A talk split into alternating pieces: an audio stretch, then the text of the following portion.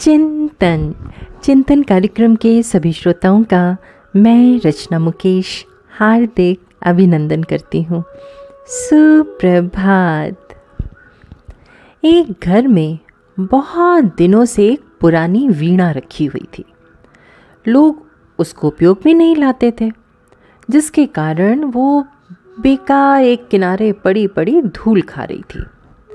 रात में अगर भूल से कोई बच्चा उसे गिरा देता तो आधी रात में उसके तार झंझना जाते और घर के लोगों की नींद टूट जाती।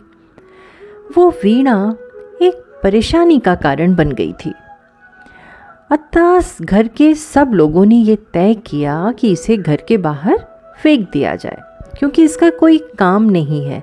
ये जगह घेरती है, कचरा इकट्ठा करती है और घर की शांति भी भंग करती है।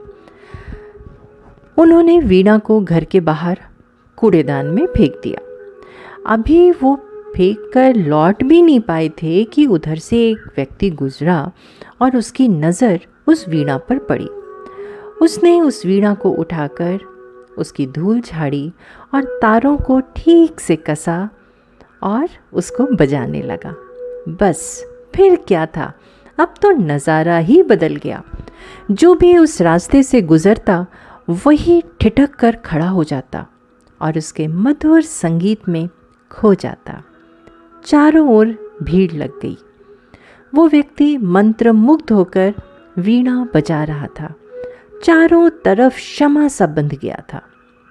जैसे ही उसने वीणा बजाना बंद किया कि फिर उस वीणा के मालिक आगे बढ़े और बोले, ये वीणा हमारी है, इसे हमें वापस कर दो। वो व्यक्ति हंस पड़ा और बोला, पहले इसे बजाना तो सीख लो। अन्यथा फिर ये उपद्रव पैदा करेगा। दोस्तों, बजाना ना आता हो तो वीणा घर की शांति भंग कर देती है। और यदि बजाना आता हो तो घर को शांतिपूर्ण एवं संगीतमय बना देती है। जीवन भी एक वीणा की तरह ही तो है। इस वीणा को बजाना बहुत कम लोग ही जान पाते हैं। इसीलिए तो इतनी उदासी है, दुख है, इतनी पीड़ा है। जो जीवन एक संगीत बन सकता था, वो विसंगतिपूर्ण बन गया है।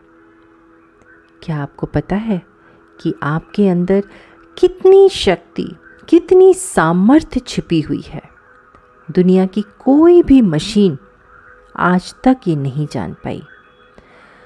अपनी शक्ति का एक बहुत छोटा सा भाग ही हम प्रकट कर पाए हैं। इंसान के पास जितनी शक्ति, जितने विचार, जितने नए सृजन करने की सामर्थ्य विद्यमान है, वो अन्य किसी भी जीव के पास नहीं है। सैकड़ों बार आप असफल या चोट खा सकते हैं, लेकिन स्वयं में और ईश्वर में विश्वास रखने के कारण आप संसार को ज़रूर कुछ देने में सफल होंगे। चिंतन ज़रूर करिएगा। आपका दिन शुभ एवं मंगलमय हो।